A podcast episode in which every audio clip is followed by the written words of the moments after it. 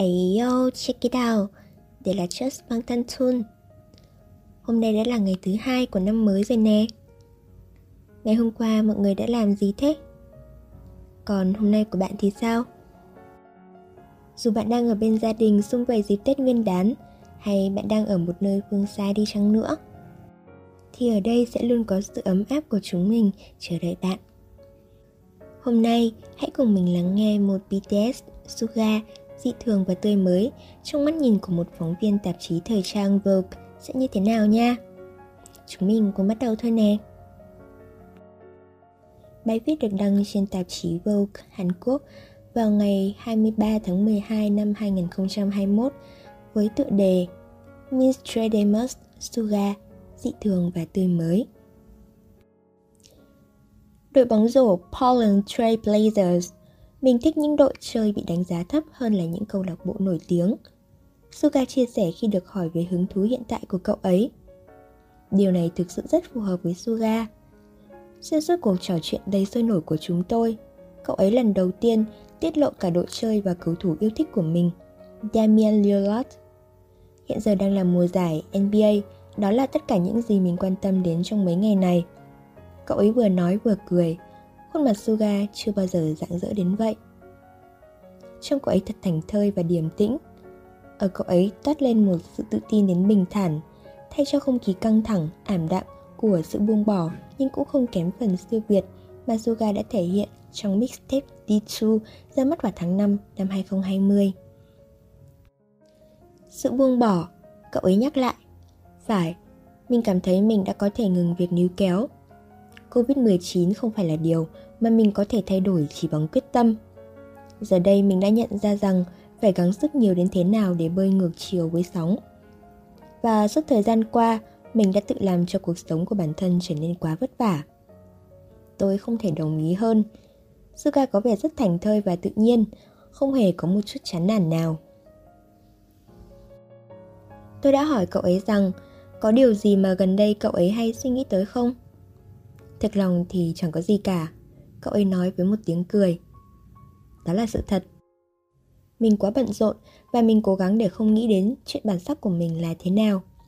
Nếu bạn cứ băn khoăn về nó, kết cục là bạn sẽ lo lắng quá mức. Mình nghĩ việc thuận theo dòng chảy là hoàn toàn ổn, còn hơn là lúc nào cũng phải vật lộn đấu tranh. Những năm vừa qua của cậu ấy đã rất khó khăn, không phải là mình không cố gắng hay làm việc không đủ chăm chỉ, chỉ là mình đã học cách chấp nhận thực tại tốt hơn so với hồi còn trẻ. Cậu ấy nhìn lại. Hẳn rồi, đã có một sự thay đổi lớn, không còn là một August đi, chất chứa đầy những bi quan và u uất nữa. Big step đầu tay của mình là sự phẫn nộ. Nhưng rồi cuối cùng tất cả đều được giải quyết ổn thỏa, phải không? Suka giải thích với một nụ cười. Mình nhận ra là mình còn không biết mình đang tức giận với ai nữa. Cuối cùng, mình đã có thể nhìn lại bản thân. Mình tạo nên một thứ vũ khí bằng lửa giận và một chút tự ti. Nhưng đến năm 2018, cơn thịnh nộ mang tính tự hoại của mình dần dần giảm bớt đi. Mình nhận ra rằng mình không thể tiếp tục chỉ dùng mỗi thứ cảm xúc ấy để sáng tác nữa. Mixtape thứ hai của Suga bắt đầu được nhào nặn vào năm 2018. Đó là một album rất trưởng thành về mặt âm nhạc, khác hẳn với sản phẩm đầu tiên. Việc thu âm được thực hiện giữa một lịch trình khá dày đặc trong 2 hay 3 tháng cuối năm 2020. Nhưng mình đã bắt đầu làm việc với beat và phần nền tảng ngay sau khi mixtape đầu tiên được ra mắt năm 2016. Cậu ấy diễn giải. Sau khi hoàn thành track People vào khoảng tháng 10 năm 2016, mình đã nghĩ rằng, ồ, oh, vậy ra mình đã chạm đến trình độ có thể tạo nên một ca khúc như thế này. Khi Suga nhắc đến Saram, tên tiếng Hàn của ca khúc People, ca khúc yêu thích của tôi, tôi đã vô thức thở dài trong hạnh phúc.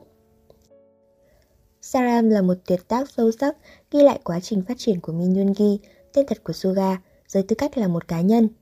Nó phản ánh phiên bản trưởng thành nhất của Suga kể từ khi ra mắt cùng BTS. Saram cảm nhận được tất cả những nỗi đau đến quặn thắt con tim khi cậu ấy hờ hững thuật lại với một chất giọng điềm đạm. Con người đều là vậy. Saram cũng là ca khúc mình thích nhất, Suga nói. Bởi nó đã ghi lại 4 năm cuộc đời mình. Mình thường sẽ để những bài hát đã hoàn thành qua một bên. Nhưng với Saram, mình nghe lại quá nhiều lần và mỗi lần là một cảm xúc khác biệt. Hầu hết những lúc mình cảm thấy cô đơn và rất xúc động, đây sẽ là ca khúc mà mình nghe. Nếu vẻ bề ngoài của BTS được xây dựng dựa trên sự chân thành, thì không nghi ngờ gì những đóng góp của Suga là vô cùng to lớn. Khi người nghệ sĩ phải dùng đến sự u buồn và dằn vặt để sáng tạo, đó chính là số mệnh. Và điều đó không phải lúc nào cũng dễ dàng.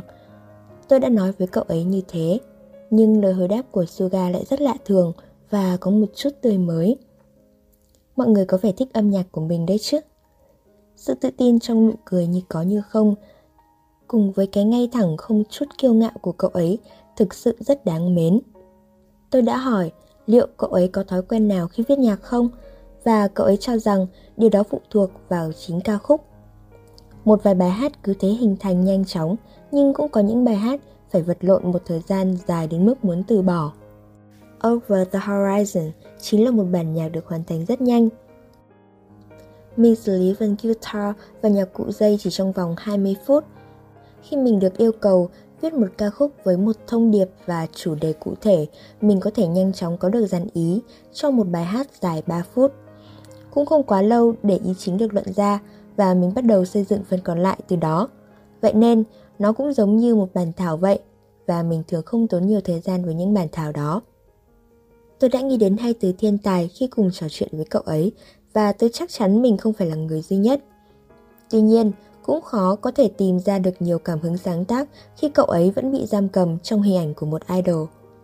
Cảm hứng thường tìm đến một cách rất ngẫu nhiên, kể cả trong những tình huống ngớ ngẩn nữa, cậu ấy nói. Một trong những quan niệm sai lầm về người nghệ sĩ đó là cho rằng cảm hứng của họ xuất phát từ điều gì đó lớn lao hoặc một trường hợp đặc biệt nào đó.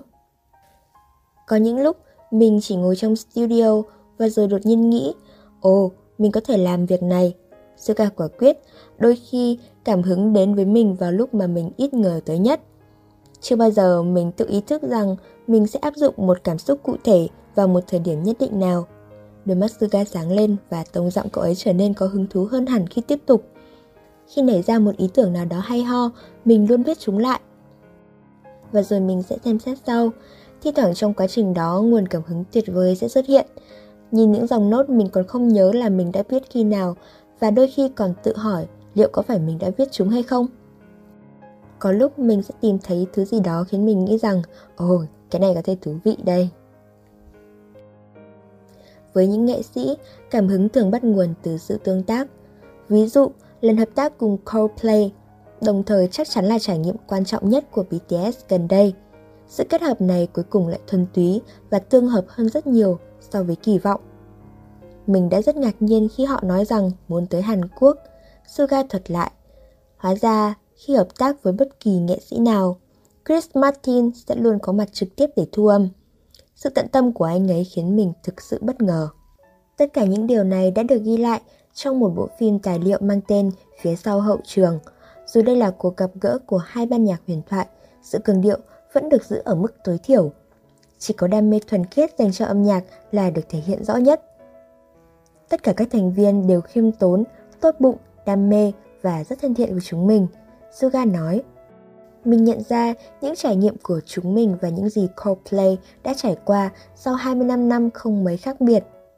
Cuộc trò chuyện cứ thế tiếp diễn khi chúng mình chia sẻ về những khó khăn của nhau. Một thoáng xúc động xuất hiện trên gương mặt Suga khi cậu ấy diễn tả lại khoảnh khắc nhận ra chướng ngại mà một nhóm nhạc nam và một ban nhạc rock phải vượt qua đều như nhau. Khi mình gặp một người nổi tiếng, mình có thể biết được họ có đang thật lòng hay không. Và sự chân thật của Coldplay quá mạnh mẽ đến mức tất cả chúng mình đều bị lay động.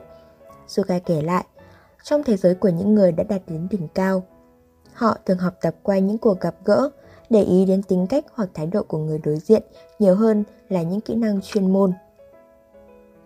Tôi hỏi Suga rằng liệu cậu ấy có thể nhận được lời khuyên hay một cái nhìn sâu sắc nào từ những vị tiền bối hay không? Với một tiếng cười, cậu ấy đáp Chúng mình đã thực hiện việc lồng ghép rất nhiều giai điệu khi thu âm phần rap và phản ứng của họ thật tuyệt vời.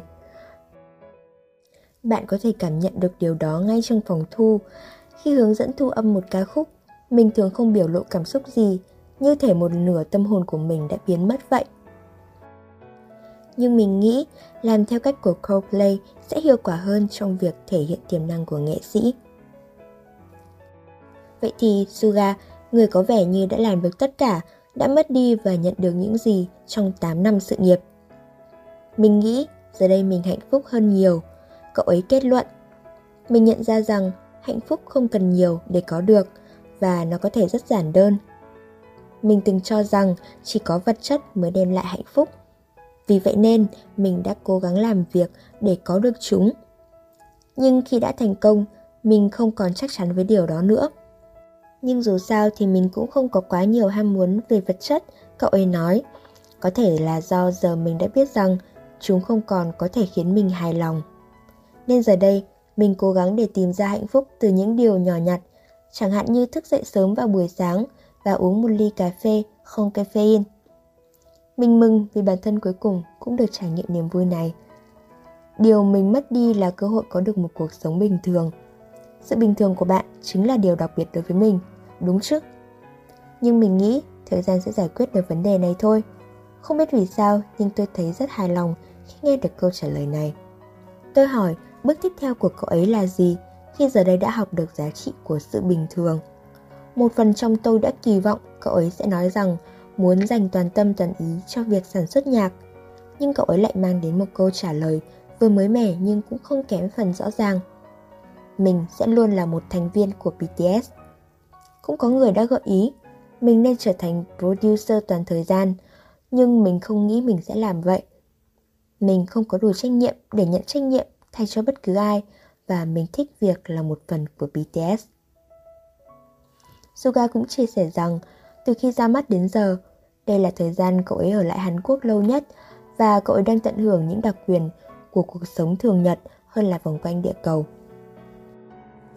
Khi thời gian tạm biệt Min Jun Ki đã tới, tôi cuối cùng cũng được giải đáp thắc mắc mà bản thân đã nén lại. Giải Grammy sao? Cậu ấy đáp. Mình có cả câu trả lời khiêm tốn và tự tin. Bạn muốn nghe cái nào? Thực lòng thì mình không mong đợi chiến thắng, nhưng mình nghĩ chúng mình sẽ chiến thắng. Phải rồi, Minstradamus chưa bao giờ là sai.